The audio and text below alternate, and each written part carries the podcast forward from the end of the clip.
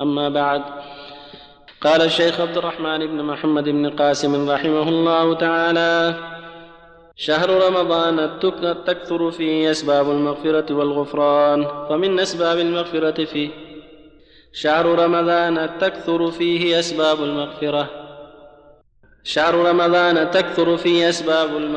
أسباب العتق والمغفرة المغفرة والغفران. شهر رمضان تكثر فيه أسباب العتق والغفران فمن أسباب المغفرة فيه صيامه وقيامه وقيام ليلة القدر ومنها تفطير الصوام تفطير الصوام والتخفيف عن المملوك ومنها الذكر وفي حديث مرفوع ذاكر الله فيه مغفور له وسائل الله فيه لا, لا يخيب. ومنها الاستغفار وطلب المغفرة ودعاء الصائم مستجاب في صيامه وعند فطره.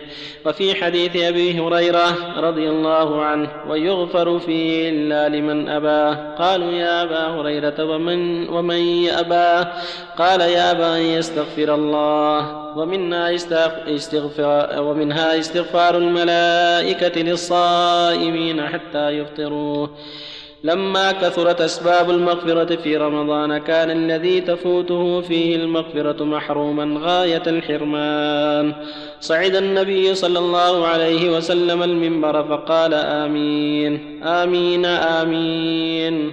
فقيل له فقال إن جبرائيل أتاني. فقال من أدرك شهر رمضان فلم يغفر له فمات فدخل النار. فأبعده الله. قل آمين. فقلت آمين.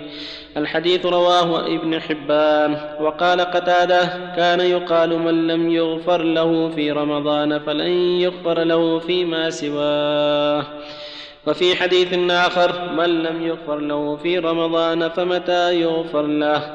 متى يغفر لمن لم يغفر له في هذا الشهر؟ متى يقبل من رد في ليلة القدر؟ متى يصلح من لا يصلح في رمضان؟ متى يصلح من كان فيه من كان فيه من داء الجهالة والغفلة مرض مرضان. متى متى يصلح من كان فيه من داء الجهالة والغفلة مرضان؟ ترحل, ترحل الشهر ولهفاه وانصرما واختص بالفوز بالجنات من خدما وأصبح الغافل المسكين منكسرا. مثلي فيا ويحه يا عظم ما حرما. من فاته الزرع في, في وقت البذار فما تراه يحصد إلا الهم والندما. شهر رمضان أوله رحمة وأوسطه مغفرة.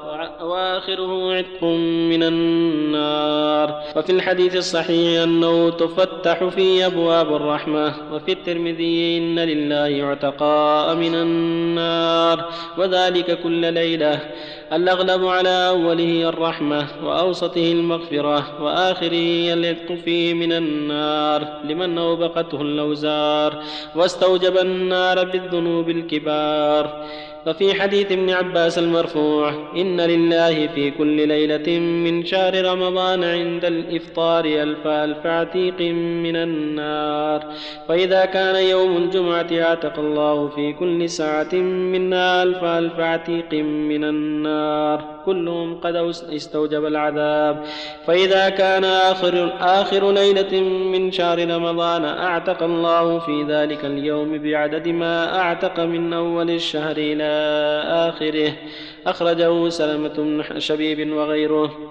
وروى البزار عن أبي سعيد مرفوعا إن لله تبارك وتعالى عتقاء كل يوم وليلة يعني في رمضان وإن لكل مسلم في كل يوم وليلة دعوة مستجابة وإنما كان يوم الفطر من رمضان عيدا لجميع الأمة لأنه يعتق فيه أهل الكبائر من من الصائمين من النار فليلتحق فيه المذنبون بالابرار الأبرار كما أن يوم النحر هو العيد الأكبر لأن قبله يوم عرفة وهو اليوم الذي لا يرى فيه يوم من أيام الدنيا أكثر عتقاء من النار منه. فمن اعتق من النار في اليومين فله يوم عيد ومن فاته العتق في اليومين فله يوم وعيد. لما كانت المغفرة والعتق كل منهما مرتب على صيام رمضان وقيامه أمر الله سبحانه عند إكمال العدة بتكبيره وشكره فقال ولتكملوا العدة ولتكبروا الله على ما هداكم ولعلكم تشكرون. فشكر من أنعم على عباده بتوفيقهم للصيام والقيام وإعانتهم عليه ومغفرته لهم وعتقهم من النار. أن يذكروه ويشكروه ويتقوه حق تقاته. يا من اعتقه مولاه من النار. إياك أن تعود بعد أن صرت حرا إلى رق الأوزار. أن يبعدك مولاك من النار وأنت تقرب منها وينقذك منها وأنت توقع نفسك فيها ولا تحيد عنها إن كانت الرحمة للمحسنين فالمسيء لا ييأس منها. وإن تكن المغفرة للمتقين فالظالم لنفسه غير محجوب عنها. إن كان لا يرجوك إلا محسن فمن الذي يرجو ويدعو المذنب؟ لم لا يرجى العفو من ربنا وكيف لا يطمع في حلمه وفي الصحيح أنه تعالى بعبده أرحم من أمه. قل يا عبادي الذين أسرفوا على أنفسهم لا تقنطوا من رحمة الله إن الله يغفر الذنوب جميعا. فيا أيها العاصي وكلنا كذلك لا تقنط من رحمة الله لسوء أفعالك. فكم في هذه الأيام من معتق من النار من أمثالك. فأحسن الظن بمولاك وتب إليه فإنه لا يهلك على الله إلا هالك. إذا أودعتك الذنوب فدا بها, فدا بها برفع يد بالليل والليل مظلم ولا تقنطن من رحمة الله إنما قنوتك منها من ذنوبك أعظم. ينبغي لمن يرجو العتق في رمضان من النار أن يأتي بأسباب توجب العتق من النار. كان أبو قلابة يعتق في آخر الشهر جارية حسناء مزينة. يرجو بعتقها العتق من النار. وتقدم في حديث سلمان من فطر فيه صائما كان مغفرة لذنوبه وعتقا لرقبته من النار. ومن خفف عن مملوكه كان له عتقا من النار. وفيه فاستكثروا فيه من أربع خصال خصلتين ترضون بها بهما ربكم وخصلتين لا غناء لكم عنهما فأما الخصلتان اللتان ترضون بهما ربكم فشهادة أن لا إله إلا الله والاستغفار وأما اللتان لا غناء لكم عنهما فتسألون الله الجنة وتستعيذون به من النار. فهذه الخصال كل منها سبب للعتق والمغفرة. فأما كلمة التوحيد فإنها تهدم الذنوب وتمحوها ولا تبقي ذنبا ولا يسبقها عمل وهي تعدل عتق الرقاب الذي يوجب العتق من النار. ومن أتى بها أربع مرات حين يصبح وحين يمسيه أعتقه الله من النار. ومن قالها مخلصا من قلبه حرمه الله على النار. وأما كلمة الاستغفار فمن أعظم أسباب المغفرة فإن الاستغفار دعاء بالمغفرة ودعاء الصائم مستجاب في حال صيامه وعند فطره. قال الحسن أكثروا من الاستغفار فإنكم لا تدرون متى تنزل الرحمة. وقال لقمان لابنه يا بني عود لسانك الاستغفار فإن لله ساعات لا يرد لا لا لا يرد فيها سائلا. لا يرد فيه فيها سائلا. وفي النثر إن إبليس قال أهلكت الناس بالذنوب وأهلكوني بلا إله إلا الله والاستغفار والاستغفار ختام الأعمال الصالحة كلها فتختم به الصلاة والحج وقيام الليل وتختم به المجالس فإن كانت ذاك فإن كانت ذاكرا كان كالطابع كالطابع عليها وإن كانت لغوا كان كفارة لها فكذلك ينبغي أن يختم صيام رمضان بالاستغفار. وكتب عمر بن عبد العزيز إلى إلى الأمصار يأمرهم بختم رمضان بالاستغفار والصدقة صدقة الفطر. فإن صدقة الفطر طهرة للصائم من اللغو والرفث والاستغفار يرقع ما تخرق من الصيام باللغو والرفث.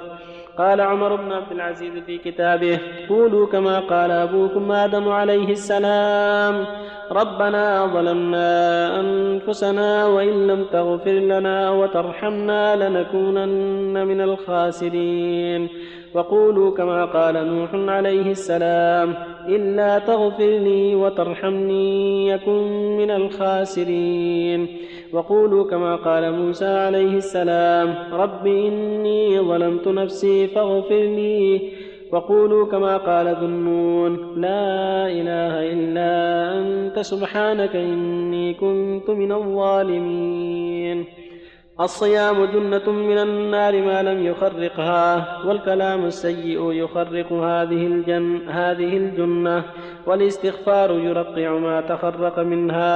أمر النبي صلى الله عليه وسلم عائشة ليلة القدر بسؤال العفو فإن المؤمن يجتهد في شهر رمضان في صيامه وقيامه فإذا قرب فراغه وصادف ليلة القدر لم يسأل الله إلا العفو كالمسيء المقصر.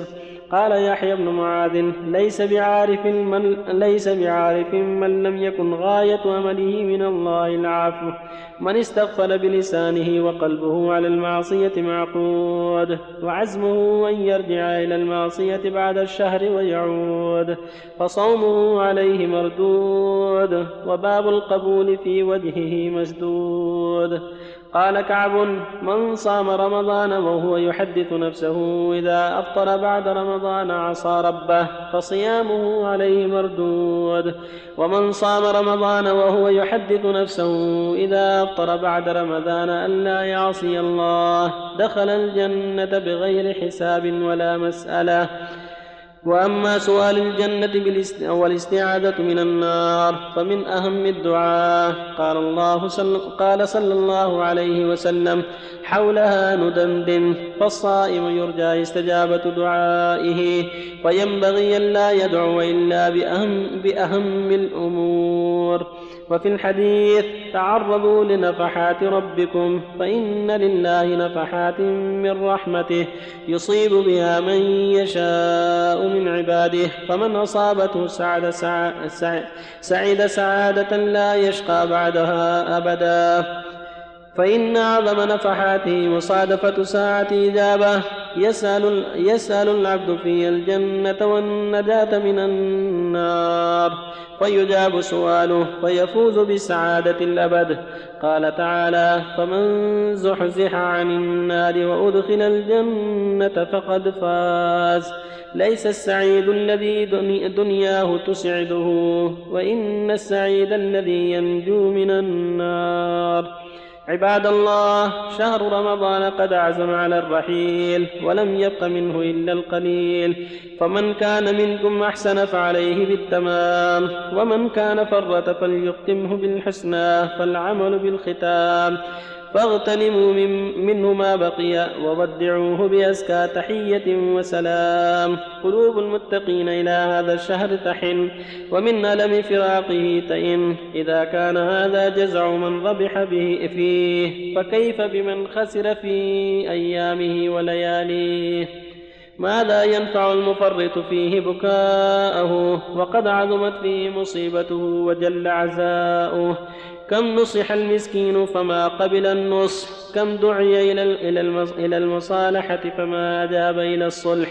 كم شاهد الواصلين فيه وهو متباعد؟ كم مرت به زمرة السائرين وهو قاعد؟ حتى إذا ضاق به الوقت وحاق به المقت ندم على التفريط حين لا ينفع الندم. حين لا ينفع الندم. فنفسك لم ولا تلم المطايا ومت كمدا فليس لك اعتذار. شهر رمضان ترفق دموع المحبين تدفق قلوبهم في يلم الفراق تشقق. عسى وقفة للوادع تطفئ من نار الشوق ما أحرق. عسى ساعة توبة وإقلاع ترفو من الصيام كلما تخرق. عسى منقطع من ركب المقبولين يلحق. عسى سير الأوزار يطلق. عسى من استوجب النار يعتق. عسى وعسى من قبل وقت التفرق. إلى كل عسى وعسى من قبل وقت التفرق إلى كل ما نرجو من الخير نرتقي فيجبر مكسور ويقبل تائب ويعتق خطاء ويسعد من شقي صلى الله وسلم على رسول الله وعلى آله وأصحابه ومن اهتدى بهداه. أما بعد فمن المعلوم أن شهر الصيام والقيام وهو شهر رمضان من نعم الله على عباده. وجعله سبحانه ميدانا لهم يتسابقون فيه إلى الطاعات كل عام. يتردد عليهم ويتكرر كل عام رحمة من الله. ليتوبوا إليه وليستكثروا من الصالحات وليحاسبوا أنفسهم ويجاهدوها لله. هو شهر المجاهده وشهر الصيام وشهر القيام وشهر المسابقه إلى كل خير وشهر المساعده للمحاوج والمساكين وشهر الاستكثار من الاستغفار. وأسباب العتق من النار هو شهر عظيم. تكثر فيه أسباب العتق وأسباب المغفرة وأسباب الفوز بالجنة والنجاة من النار. فينبغي المؤمن أن يعرف لهذا الشهر قدره بالجد والاجتهاد والمسارة إلى الخيرات وأن يختمه بأحسن ما يستطيع من الأعمال الصالحات. وذلك بالإكثار من قول لا إله إلا الله. هذه الكلمة العظيمة كلمة التوحيد. يقول النبي صلى الله عليه وسلم من قال لا إله إلا الله وحده لا شريك له له ملكه وله الحمد وهو على كل شيء قدير. عشر مرات كان كمن اعتق أربعة أنفس من ولد إسماعيل. ويقول عليه الصلاة والسلام من قال لا إله إلا الله وحده لا شريك له له ملكه وله الحمد وهو على كل شيء قدير. في يوم مئة مرة كان له عدل عشر رقاب يعني يعتقها. وكتب الله له مئة حسنة ومحى عنه مئة سيئة. وكانت حرزا له من الشيطان يومه ذلك حتى يمسي. ولم يأتي أحد بأفضل مما جاء به إلا رجل عمل أكثر من عمله. ومن قالها صباح ومساء عشر مرات غفر له. صباح عشر مرات هذه الكلمة عظيمة. ومن أتى بها عن توحيد وعن صدق وإخلاص محى الله بها سيئات هي كلمة التوحيد كلمة العتق من النار. من قال لا إله إلا صدقا من قلبه. ولا إله إلا الله وحده لا شريك صدقا من قلبه واخلاصا من قلبه وتوبة صادقة محى الله بها كفره وسيئاته وسائر أعماله السيئة. وكان سببا لعتقه من النار. فالشهادتان شهادة أن لا إله إلا الله وأن محمدا رسول الله أعظم واجب وأعظم فريضة وهي وحدها من أسباب العتق من النار ومن أسباب تكبير السيئات لمن صدق فيها وأتى بها عن توبة وعن صدق وعن إخلاص فإن الله يتوب يتوب بها عليه من جميع سيئاته. وإذا مات عليها صادقا مخلصا دخل بها الجنة وأنجاه الله بها من النار. وكم من شهيد أسلم ثم قتل في الحال ودخل بها الجنة. لأنه قال عن صدق وعن إخلاص وعن توبة وعن ندم فغفر الله بها سيئات كلها من كفر ومعاصي ودخل بها الجنة. قال الله جل وعلا والذين إذا فعلوا فاحشة أو ظلموا أنفسهم ذكروا الله فاستغفروا لذنوبهم ومن يغفر الذنوب الا الله ولم يصروا على ما فعلوا وهم يعلمون اولئك جزاؤهم مغفره من ربهم وجنات تجري من تحتها انهار خالدين فيها ونعم اجر العاملين هذا جزاء من استغفر ربه واتى بالتوحيد عن اقلاع وعن ندم وعن توبه من غير اصرار بل ياتي بالتوبه والتوحيد عن اخلاص وعن صدق وعن ندم على ما مضى من الذنوب وعن عزم صادق ألا يعود فيها فإن الله يمحو بها سيئات من كفر وغيره ولهذا قال ولم يصروا لإصرار الإقامة.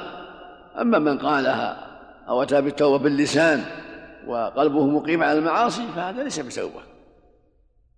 بل هو على خطر عظيم. إلا أن يعفو الله عنه. والله جل وعلا يقول إن الله لا يغفر ويشرك به ويغفر ما دون ذلك لمن يشاء. من أتى بالتوحيد ولكن عنده إصرار على المعاصي فهو تحت مشيئة الله. إذا مات على ذلك إن شاء الله غفر له لأعمال صالحة أو لشفاعة الشفعاء أو لمصائب أصابته من أمراض وغيرها أو لأسباب أخرى غفر الله بها سيئاته. وإن لم يكن له أسباب توجب المغفرة فهو تحت مشيئة الله. قد يعفو الله عنه فضلا منه سبحانه وتعالى لتوحيده وإيمانه وقد يعذب في النار على قد جريمته فيعذب في النار على قد المعاصي التي مات عليها ثم يخرجه الله من النار. لا يخلد فيها إلا الكفار. لا يخلد في النار إلا الكفار. أما العاصي فهو لا يخلد. لو دخلها عذب بقدر المعاصي. لو دخلها بالزنا أو بالسرقة أو بالظلم أو بالربا أو بالعقوق لا يخلد. ما دام موحد مسلم.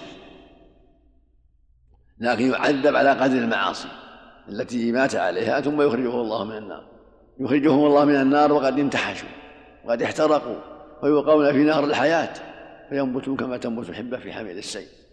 والله يشفع الله جل وعلا يشفع أنبياءه في العصاة ويشفع نبيه محمد صلى الله عليه وسلم في العصاة ويشفع أولياءه المؤمنين في العصاة ويشفع وسلم عدة شفاعات في العصاة الذين دخلوا النار ويخرجهم الله منها جما غفيرا بشفاعته يحد الله له حدا فيخرجهم ثم يشفى فيحد الله له حدا فيخرجهم ثم يشفى فيحد الله له حدا فيخرجهم. ثم يشفى يحد الله له الحدا وهكذا الأنبياء والصالحون والملائكة والأفراد كلها لها كلهم لهم شفاعة. ولا يخلد في النار أبد الآباد إلا من مات على الكفر بالله نعوذ بالله. من مات على الشرك بالكفر هذا مخلد في النار. كما قال جل وعلا كذلك يريهم الله أعمالهم حسرات عليهم وما هم بخارجين من النار. وقال عز وجل يريدون أن يخرجوا من النار وما هم بخارجين منها ولهم عذاب مقيم. هذه حال الكفرة نسأل الله العافية. المقصود أن هذا الشهر ولم يبقى منه إلا هذا اليوم وهذه الليلة اليوم الآتي وهذه الليلة هو شهر الصيام شهر القيام شهر المغفرة شهر العتق من النار شهر مضاعفة الأجور. فأنت يا عبد الله لا تيأس اجتهد في الخيرات واحسن ظنك بربك واعرف أن ربك جواد كريم يعطي الجزيل ويغفر الذنب العظيم. فاصدق في توبتك واصدق في استغفارك. هذه هذه أيام الاستغفار. ترقع بها الذنوب تزال بها الذنوب الصابرين والصادقين والقانتين والمنفقين ومستغفر المسح الصبر والصدق والصدقة والنفقة في الخير والاستغفار وعتق الرقاب كل ذلك من أسباب العتق من النار كله من أسباب المغفرة كله من أسباب النجاة من النار. فعليك بالجد بالجد والاجتهاد في, في الاستغفار في آخر الليل في أدبار الصلوات في عقب الحج في كل وقت أكثر من الاستغفار. الله جل وعلا يقول وأن استغفروا ثم توبوا إليه. ويقول جل وعلا واستغفروا الله إن الله غفور رحيم. هو سبحانه يحب من عباده يستغفرون ويضرعوا إليه ويلجأوا إليه وينكسروا بين يديه سبحانه وتعالى. ثم أكثر من كلمة التوحيد. لا إله إلا الله وحده لا شريك له له الملك وله الحمد وهو على كل شيء. أكثر منها. في الليل والنهار في الطريق في البيت في محل العمل وأنت تعمل وأنت تحمل اللبن وأنت تحمل الحجر وأنت تحمل الحديد وأنت على الجدار وأنت في السيارة. أكثر أكثر من ذكر لا إله إلا الله من الاستغفار. يقول النبي صلى الله عليه وسلم أحب الله أحب كلام إلى الله أربع. سبحان الله والحمد لله ولا إله إلا الله والله أكبر. ويقول عليه الصلاة والسلام الباقيات الصالحات سبحان الله والحمد لله ولا إله إلا الله والله أكبر. ولا حول ولا قوة إلا بالله. ويقول عليه الصلاة والسلام لا أن أقول سبحان الله والحمد لله ولا إله إلا الله والله أكبر. أحب إلي مما طلعت عليه الشمس خرجه مسلم في الصحيح. ويقول عليه الصلاة والسلام كلمتان خفيفتان على اللسان ثقيلتان في الميزان حبيبتان إلى الرحمن. سبحان الله وبحمده سبحان الله سبحان الله وبحمده سبحان الله. متفق على صحته. ويقول عليه الصلاة والسلام من قال لا إله إلا الله وحده لا شريك له له الملك وله الحمد وهو على كل شيء قدير. عشر مرات كان كمن اعتق أربعة مسلم ولا إسماعيل. وفي لفظ الآخر لا إله إلا الله وحده لا شريك له له ملك وله الحمد يحيي ويميت وهو على كل شيء قدير. وفي اللفظ الآخر يحيي وهو حي لا يموت بيده الخير وهو على كل شيء قدير. فأنت تكفي من هذه الكلمة العظيمة. وإذا قالها الإنسان مئة مرة صارت عدل عشر رقاب يعتقها عدل عشر رقاب واكتب الله له بها مئة حسنة. ومحى عنه بها مئة سيئة. وكانت وكان في حرز من الشيطان يومه ذلك حتى يمسي. ولم يأتي أحد بأفضل مما جاء به إلا رجل عمل أكثر من عمله هكذا الصلاة أكثر منها في الليل في الضحى في الظهر أكثر من الصلاة النافلة. هكذا الصدقة الفقراء ولو بالقليل. هذا ريال وهذا عشرة وهذا خمسة وهذا مئة وهذا حسب ما تيسر. هذا تمرة هذا تمرتين. اتقوا النار ولو بشق تمرة. فمن لم يجد فبكلمة طيبة. ويقول جل وعلا الذين ينفقون أموالهم بالليل والنهار سرا وعلانية فلهم أجرهم عند ربهم ولا خوف عليهم ولا هم يحزنون. فضل عظيم. إن تبدوا الصدقات فنعم ما هي وإن تخفوها وتؤتوها الفقراء فهو خير لكم. ويكفر عنكم من سيئاتكم.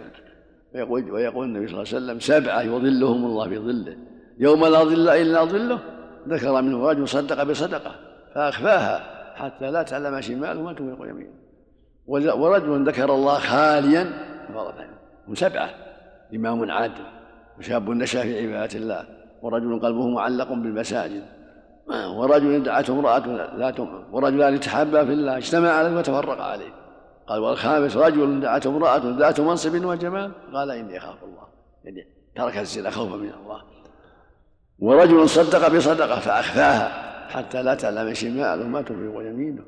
ورجل ذكر الله خاليا فغلط عينه وفي الصحيحين أن ثلاثة من الناس في من قبلنا آواهم المبيت الليل والمطر إلى غار. صبهم مطر وجاءهم الليل فدخلوا في الغار. يتقون المطر ليبيتوا ويستريحوا. فانحدرت صخرة من من ظهر الجبل سدت عليهم الغار آية من الله حكمة. ليبين لعباده فضل الأعمال التي ذكروها. انحدرت صخرة سدت عليهم الغار فلم يستطيعوا دفعها. وهم ثلاثة أراد دفعها ما استطاع. قالوا فيما بينهم إنه لن ينجيكم من هذه الصخرة إلا أن تسألوا الله بصالح أعمالكم. يعني اسألوا الله توسلوا إليه بصالح أعمالكم فقال أحدهم اللهم إنه كان لي أبوان شيخان كبيران وكنت لا أغبق قبلهما أهلا ولا ماء أغبق يعني أسقي اللبن الغبو عند البدو ما كان في أول الليل يشربون اللبن يحلبون يشربون. وكنت لا أغبق قبلهما أهلا ولا مالا. فنعى بطلب الشجر ذات ليلة يعني صيف عليهم. فلما جاء باللبن إذا هما قد ناما. فكرهت أن أوقظهما والصبية تضاغون بين رجلي يريدون اللبن. وكرهت أن أسقي أحد قبلهما أحد. من شد من شد من من, من كمال بره لوالديه ما ما استطاع يسقي أولاده ولا أهله قبلهم من هذا اللبن. فوقف عندهما والقدعه على يده. ينتظر. فلما استيقظا سقاهما. اللهم إن كنت تعلم أني فعلت هذا ابتغاء وجهك فافرج عنا ما نحن فيه. فانفرجت الصخرة بعض الشيء. أجاب الله دعوته وانفرجت الصخرة في بيان فضل البر. ثم قال الثاني اللهم إنه كانت لامرأة ابنة عم وكنت أحبها كأشد ما يحب الرجال النساء. فأردتها على نفسها أرادها للزنا فأبت أبت عليه. وامتنعت. فألمت بها سنة حاجة جد حاجة سنة. فجاءت إليه قالت يا ابن عم أنا محتاجة. صدق عليه قال لا إلا أن تمكني من نفسك يعني إلا أن تسمحي لي بالزنا في شدة الحاجة سمحت له وأعطاها مئة وعشرين دينار مئة دينار مئة جنيه يعني. فلما جلس بين رجليها وهي ما ما ما, ما هي براضية لكن الضرورة. قال اتق الله ولا تفض الخاتم إلا بحقه. يعني من ما أحل لك ما هو بزواج. اتق الله ولا تفض الخاتم إلا بحقه. فارتع من هذا وخاف وقام ولم يزدي وترك لها الذهب. إني أعطاه تركها لها. اللهم إن كنت تعلم أني فعلت هذا ابتغاء وجهك. فافرج عنا ما نحن فيه.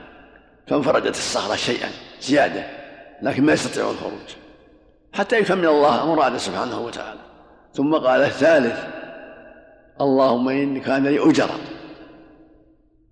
فأعطيت كل أجر أجره. يعني عندنا حمال حمال لهم أجور من من رز أو من ذرة أجور أصواع فأعطى كل إنسان أجره من العمال.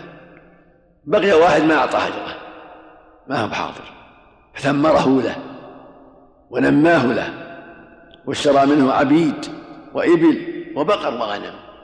فلما مضى مدة جاء الرجل. قال يا عبد الله أعطني مالي. أجري اللي عندك ما أعطتني قال يا عبد الله كل ما تجده مالك. هذه الإبل والبقر والغنم والعبيد كلها من أجرك اللي عندي. يا عبد الله لا تستهزئ بي. قال مني ما أستهزئ بك. هذا مال نميته لك ثمرته. فساقه كله. ساق الإبل والبقر والغنم والعبيد من تلك الأصواع التي نماها له. اللهم إن كنت تعلم أني فعلت هذا ابتغاء وجهك. فافرج عنا ما نحن فيه. فانفرجت الصخرة وخرجوا هذه آيات الله وهو من أصح الأحاديث رواه البخاري ومسلم الصحيحين. عمن قبلنا يخبر النبي أمته بهذا يستفيد من هذا الخبر. النبي يخبر أمته حتى يعرفوا فضل بر الوالدين ويعرفوا فضل العفة عن الزنا وما فيه من الخير العظيم والعفاء ولا سيما مع القدرة. إذا عف عن الزنا وهو قادر له أجر عظيم. وفضل أداء الأمانة وتنميته والحرص على نفع الناس نفع الفقير نفع الأجير تنمية نصيبه أداء الأمانة أنها من أسباب تفريج بر الوالدين والعفة عن الفواحش وأداء الأمانات من أسباب تفريج الكروب من أسباب تيسير الأمور. من أسباب رضا الله من من أسباب دخول الجنة والنجاة من النار. فهكذا هذا الشهر العظيم شهر رمضان. الأعمال الصالحات فيه والصدقات والنفقات والتسبيح والتهليل والتحميد والتكبير وقراءة القرآن كلها من أسباب المغفرة كلها من أسباب العشق من النار. وهكذا في شوال وفي ذي القعدة وفي ذي الحجة وفي كل وقت. هذه الأعمال الصالحات كلها من أسباب المغفرة في أي وقت وفي أي, أي, مكان. في السماء وفي الأرض في أي مكان كنت. ولو في بطن صخرة. هذه الأسباب كلها من أسباب المغفرة والعشق من النار. فاستكثر منها أينما كنت. في البر والبحر في السيارة في الباخرة في الطائرة في البيت على الفراش في كل مكان. احرص على هذه الأشياء. افعل منها ما تستطيع من الذكر والاستغفار والتسبيح والتهليل والتحميد والتكبير والصدقات والإنفاق في وجوه الخير. وقراءة القرآن بالتدبر والتعقل في أي وقت كان. ليس خاصا برمضان. في رمضان وفي شهر الحجة وفي شوال وفي صفر وفي كل وقت. وفي كل مكان. في بيتك وفي الطريق وفي السيارة وفي الباخرة وفي الطائرة وفي كل مكان. ترجو ثواب الله وتخشى عقاب الله. نسأل الله يوفقنا وإياكم المزيد من الخير وأن يختم لنا ولكم بالخاتمة الحسنة ويجعلنا وإياكم من العتقاء من النار. وصلى الله وسلم على نبينا محمد وعلى آله وأصحابه. لا حول ولا قوة إلا بالله. ما بعد. قال الشيخ عبد الرحمن بن محمد بن قاسم رحمه الله تعالى عن ابي أيوب رضي الله عنه أن رسول الله صلى الله عليه وسلم قال من صام رمضان ثم أتبعه ستا من شوال كان كصيام الدهر. رواه مسلم وروى أحمد والنسائي عن ثوبان مرفوعا. صيام شهر رمضان بعشرة, بعشرة أشهر وصيام ستة أيام بشهرين فذلك صيام السنة.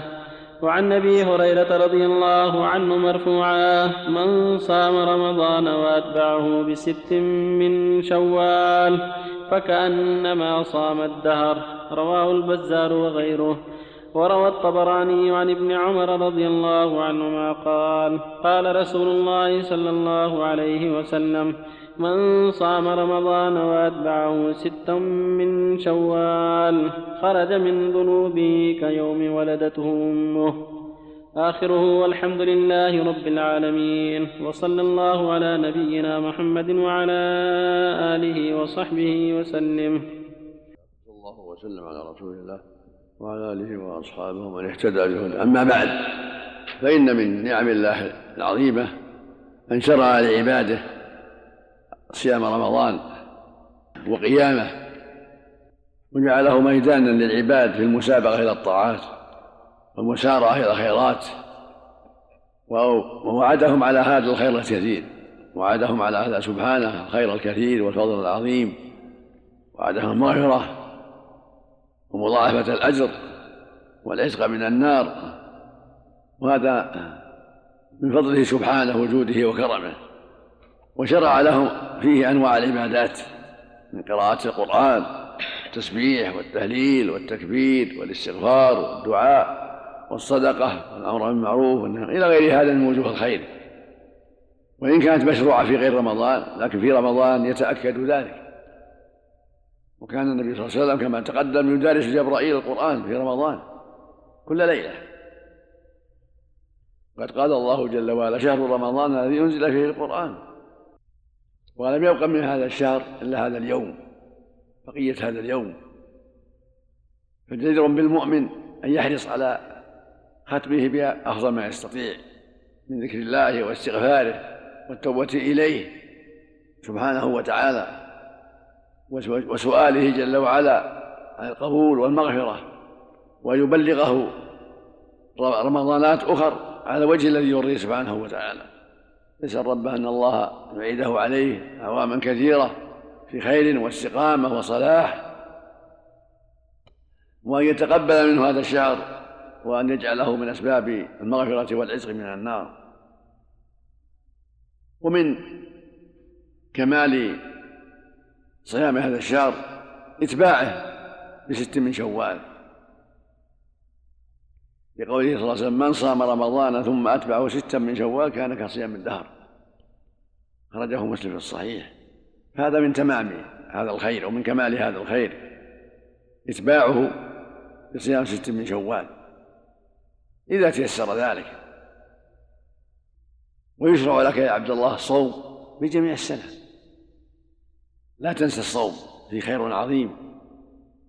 في حديث رواه أحمد وغيره يقول النبي لبعض الصحابة عليك بالصوم فإنه لا مثل له. والصوم له شأن عظيم. حديث الصحيح الصوم جنة جنة من النار. وكان النبي صلى الله عليه وسلم يصوم الاثنين والخميس. ويصوم ثلاثة أيام من كل شهر إذا تيسر له ذلك.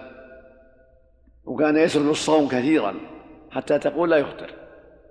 ويسد ويسد الإفطار حتى يقال لا يصوم على حسب مشاغله وفراغه عليه الصلاة والسلام.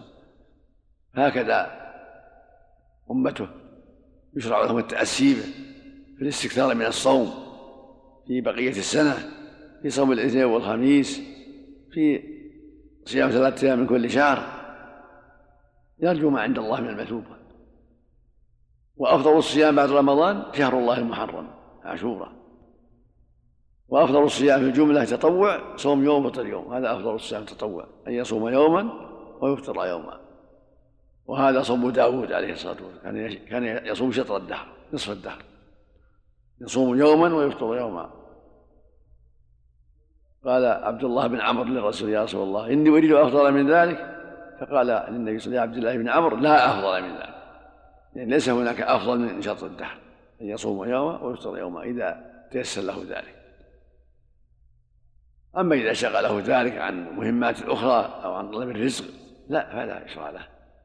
لابد يراعي حاجات أهله طلب الرزق والتسبب ولا بد أن يشغلها ما هو أهم. من طلب العلم أو الأمر بالمعروف أو النهي عن المنكر الإنسان يتطوع بالتطوعات التي لا تشغله عما هو أهم منها. وهذه الكفارات تقدم غير مرة أن المراد عند اجتناب الكبائر ينبغي الحذر من الكبائر. لأن الله يقول سبحانه إن تجتنبوا كبائر ما تنهون نكفر عنهم سيئاتهم. فجعل التكفير مشروطا باجتناب الكبائر. وهذا يعم المؤمنين جميعا. وقال النبي صلى الله عليه وسلم الصلوات الخمس والجمعة إلى الجمعة ورمضان إلى رمضان كفارات لما بينهن. ما لم تخشى الكبائر. اللفظ الآخر إذا اجتنب الكبائر دل على أن الكبائر تحتاج إلى توبة وأنها من أسباب حرمان المغفرة لمن أصر عليها. والكبائر هي المعاصي العظيمة التي جاء في وعيد بالنار. أو في الوعيد بغضب الله أو باللعنة أو فيها حدود كالزنا والسرقة والعقوق الوالدين أو أحدهما قطيعة الرحم الغيبة النميمة أكل الربا قذف المحصنات الغافلات أكل مال اليتيم. إلى غير هذا من المعاصي الكبيرة يجب الحذر منها لأنها معاصي ويجب الحذر منها أيضا لأنها من أسباب حرمانك المغفرة في هذه الأعمال العظيمة. فجاهد نفسك يا عبد الله في الحذر مما حرم الله عليك دقيقة وجليلة وصغيره وكبيره وحاسب هذه النفس وذكرها موقفها بين يدي الله وأن الله أباح لها ما يكفي أباح لها ما يكفي وشرع لها ما يكفي ليس لها حاجة فيما نهى الله عنه. قد أباح الله لها ما يكفي ويغنيها عما حرم الله عليها. ومما ينبغي يختم بهذا الشهر العزم الصادق على طاعة الله ورسوله وأن تستمر في الخير. بقية زمانك وعندك عزم وعندك قوة ونشاط على أن أن تستقيم على طاعة ربك وأن تستمر في الخير. من صلاة وصدقات واستغفار ودعاء وقراءة قرآن وغير ذلك. عندك العزم على جهاد نفسك على هذا الخير مع الحذر من جميع ما نهى الله عنه. وهكذا يجب الحذر من صحبة الأشرار. صحبة الأشرار شرها عظيم. المرء على دين خليله. يجب عليك أن تحذر صحبة من لا يعينك على الخير أو يجرك إلى الشر. احذر صحبة من لا يعينك على الخير. واحرص على صحبة من يعينك على الخير ويثبطك ويثبتك ويشجعك احرص على صحبتهم أما من يثبطك عن الخير ويكسرك عن الخير أو يدعوك إلى الشر فاحذر صحبته وفق الله الجميع وتقبل من الجميع وصلى الله وسلم على نبينا محمد وعلى آله وأصحابه. صلى الله إليك يا شيخ لو مثلا قال. ثلاثة كيلو ثلاثة الا شويقة تقريبا ثلاثة كيلو تقريبا. نعم. صلى الله اليك لو قال قال يكفيني أن أصوم ستة من شوال مرة واحدة وكذلك عمرة في رمضان مرة واحدة ماذا يقال له؟ أحسن يكفي الحمد لله. يعني إنه يقول كل عام. نافع أقول نافع. يكفي يعني يكفي ما أوجب الله عليه. أحسن الله. أحسن الله إليك. نعم. من قال إن الزيادة في في دعاء القنوت الوارد في حديث الحسن بن علي آه، إنها بدعة. لا لا ما هو صحيح. فقيل له آه، إن بعض الصحابة زادوا فقال الصحابة ليس ليسوا معصومين عن البدع. الدعاء, الدعاء مشروع للإنسان لا الدعاء مشروع. أقول الدعاء مشروع هذا النبي شرع الدعاء هذا مثال مثال دعاء. مثل ما في حديث علي أو برضاك من سخطه وبعفوك من عقوبته المقصود مثل هذا يسمى تمثيل للدعاء نموذج للدعاء. وهو معنى الاقتصار عليه. كلمة السؤال كلمة الصحابة ليس معصومين من البدعة. ما ما وزن هذا الك... هذه الكلمة؟ هل يعني الفرد الواحد ما هو معصوم. نعم. الفرد ما هو معصوم الفرد الواحد ما هم معصومون جملتهم معصومة. رضي الله عنه. الله إليك يا شيخ من يطيل؟ منهم بدع الله إليك الفرد الواحد غير معصوم. ما ما نعرف إنه وقع منهم بدعة لكن الفرد ما كل واحد منهم معصوم. صلى الله إليك يا شيخ من يطيل جلسة التحيات؟ يعني بقصد الدعاء أدبار الصلوات يطيلها مرة. لا ينبغي التوسط في قدر الدعاء قدر الدعاء المشروع. لا لا يمل للناس ولا ولا لا لا ولا, ولا يقصر. الله إليك. يعني يجعل جلسته أكثر من قيامة. في صلاة النافلة نعم. هذا إليه مثل ما صلى الله النبي صلى الله عليه وسلم إذا صلى لنفسه فليطول ما شاء. إذا صلى لنفسه ما وراء الناس. يكون أكثر من المقصود ما فيه مع النبي أطلق. بالنسبة بالنسبة للحركات اللي قال عليه الصلاة والسلام إذا صلى الله فليخفف فإن فيهم الصغير والكبير والضعيف وذا الحاجة. وإذا صلى لنفسه فليطول ما شاء. نعم. عفوا الشيخ بالنسبة للحركات التي حصل من النبي صلى الله عليه وسلم في أثناء الصلاة مثلا خلع عليه عندما أخبره جبريل ثم أيضا عندما كان يحمل الحسن والحسين وهو في الصلاة. الشاهد في هذه الحركات هذه هل هي من خصوصية النبي صلى الله عليه وسلم أم عامة؟ لا من خاصة عامة من خاصة عامة مثل صعود المنبر ونزوله من المنبر وهو يصلي. نعم. ومثل حمله أمامة بنت زينب. نعم. هذه هذه وإذا تقدم وتأخر صلاة الكسوف. نعم. لما عرضت عليها الجنة والنار. نعم. يدل على إذا كان لها أسباب لا بأس. ما ينقص الصلاة. لا. ما ينقص ما تسمى عبث ما تسمى عبث نعم. ما تسمى عبث هذه لمصلحة. مصلحة التشريع وبيان التشريع. نعم. الطفل أحسن الله إليك. لبيان التشريع. حملها النبي ليعرف الناس أنه جائز. الله عليك يا شيخ. بالنسبة للتهنئه أيام العيد. سبحانك اللهم. يقول كل عام سبحانك اللهم. أو من الفائزين أو عيد سعيد. فما هو لا حرج. الله لا حرج. اي أي كلمة فيها خير لا حرج. ما في شيء ما في شيء مخصوص. الله أو تقبل الله منا ومنكم أو قد أو ما أو غفر الله لنا ولكم. الله صحة الحديث. من تفل تجاه القبلة جاء يوم القيامة وهي بين عينيه. ما أذكر- ما أذكر حاله. أقول ما أذكر حاله. السلام عليكم سعدت بصحبتكم في هذا الإصدار المبارك مؤسسة الشيخ عبد العزيز بن باز الخيرية الرياض حي البديعة شارع سماحة الشيخ عبد العزيز بن باز رحمه الله هاتف رقم صفر واحد أربعة ثلاثة خمسة أربعة أربعة أربعة أربعة. والسلام عليكم ورحمة الله وبركاته.